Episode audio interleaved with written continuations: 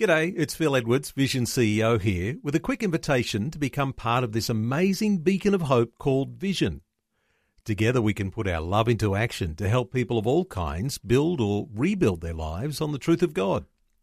Please consider the part you can play during our upcoming Visionathon appeal, remembering that it's your support that makes Vision possible, including this podcast. Life, culture, and current events from a biblical perspective.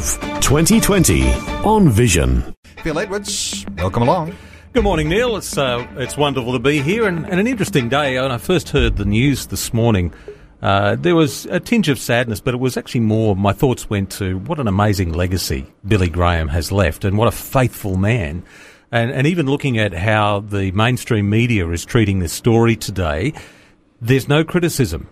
Um, the, the, how could they? Because the man has lived an exemplary life as an example of a follower of Jesus for a start, and he's just been so doggedly faithful to what God called him to do.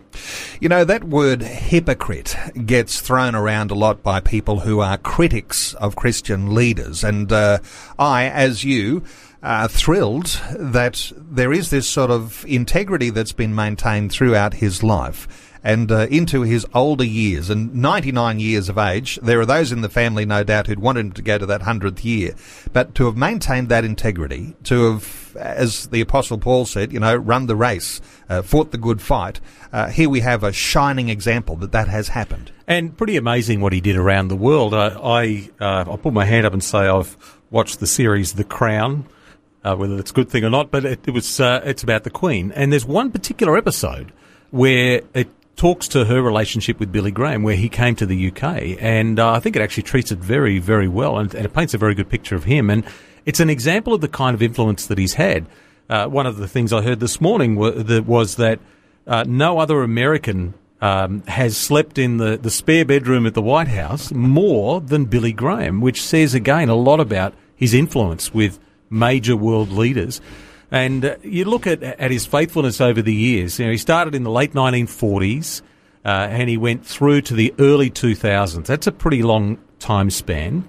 And people just packed into stadiums and arenas to hear what he had to say. And it was was not so much the fact that it was Billy Graham, but it was he was concentrating on God's word.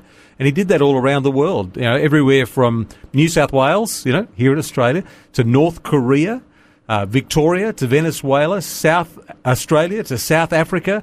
Uh, he preached on every single continent except Antarctica. And that is incredible. And I'm sure he was on some sort of video link in Antarctica anyway. Yeah, yeah, probably.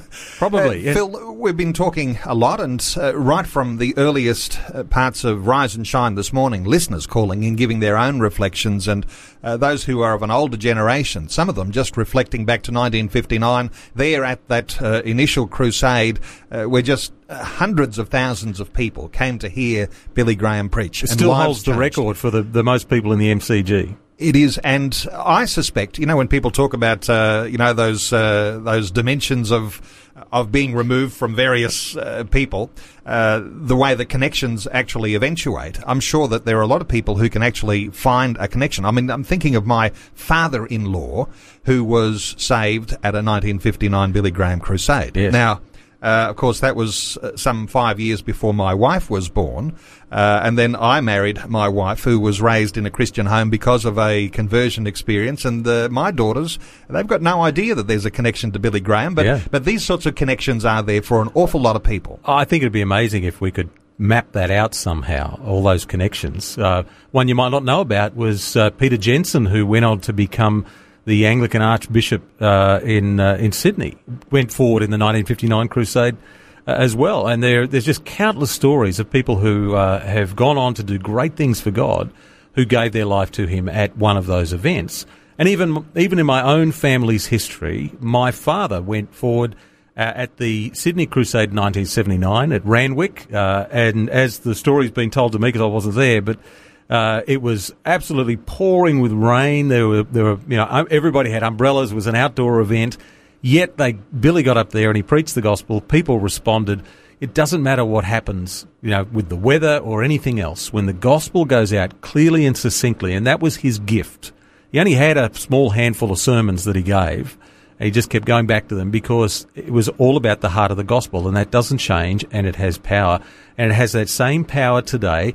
The challenge for us, the challenge for me personally, for you, Neil, for every person listening, the challenge for us as a ministry here at Vision is to actually continue in that same faithful vein of staying true to the gospel, of, of keeping that clear in front of us, to not water it down, to not stray away from it, and to not be afraid of actually declaring it because there's power in it when it goes out. Phil, there might be listeners who are not so familiar with the connections that Vision Radio has mm-hmm. to the Billy Graham Evangelistic Association, but uh, we've got a long uh, history, a long association, and uh, especially with some of the crusades that have been going on with uh, grandson Will Graham, but uh, there is a tremendous strong bond, isn't there, between Vision and BGEA? It certainly is. I mean, there's no official ties between our organisations, uh, but there's certainly a lot of friendship and a lot of camaraderie in working together.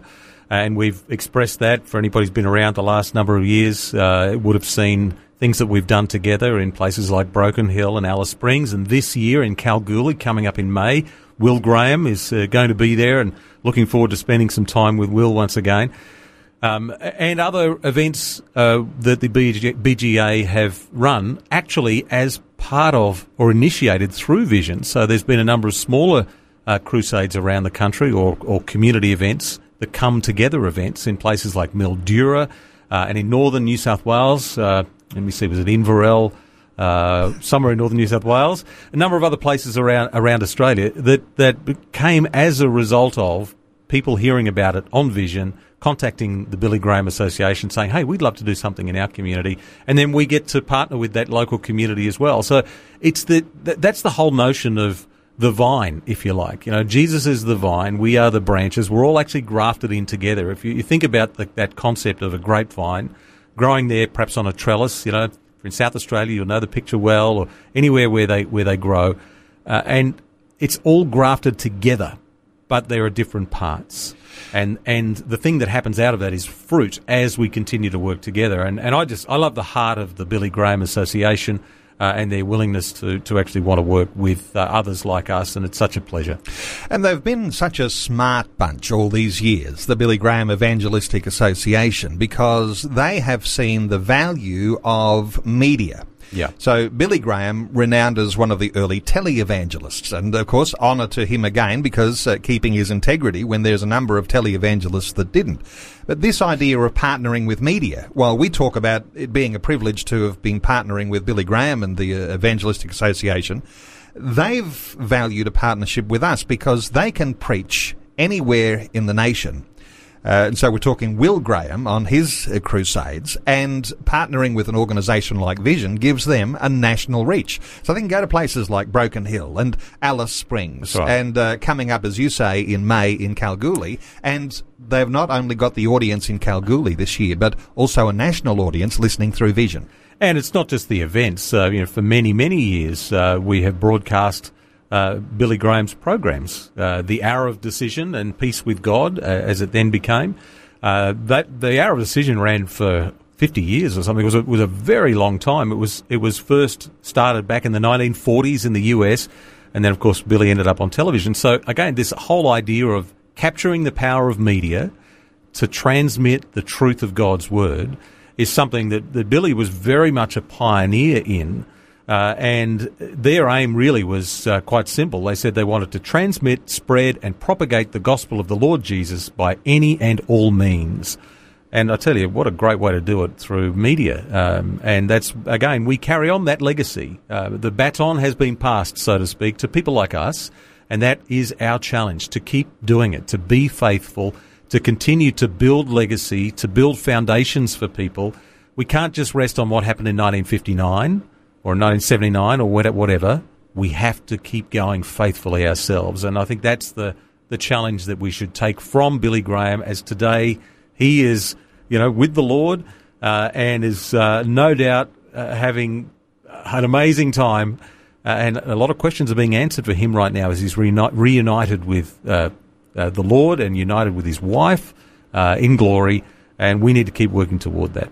And of course, it is a day when, as Christians, we almost put a celebratory cap on because he is one of those champions of faith who is, as we oftentimes talk about dying, being promoted to glory. And if you were going to say, how confident are you in the salvation of any particular individual, you might look at Billy Graham and you say, there's someone who really knew the gospel, knew the assurance of salvation, and in his promotion to glory is truly one who is a champion of Christian faith. And, uh, and, you know, we're, we're absolutely confident that as he preached a message about God and repentance and going to heaven. Yeah. Uh, that when we uh, when we get to a point like this, we can actually be confident and even encouraged that here's someone who's gone before and finally reached that level, going to heaven. Yeah, yeah, absolutely. Um, and I've just uh, I just got a message here on my screen saying that uh, we are going to change our program up this morning.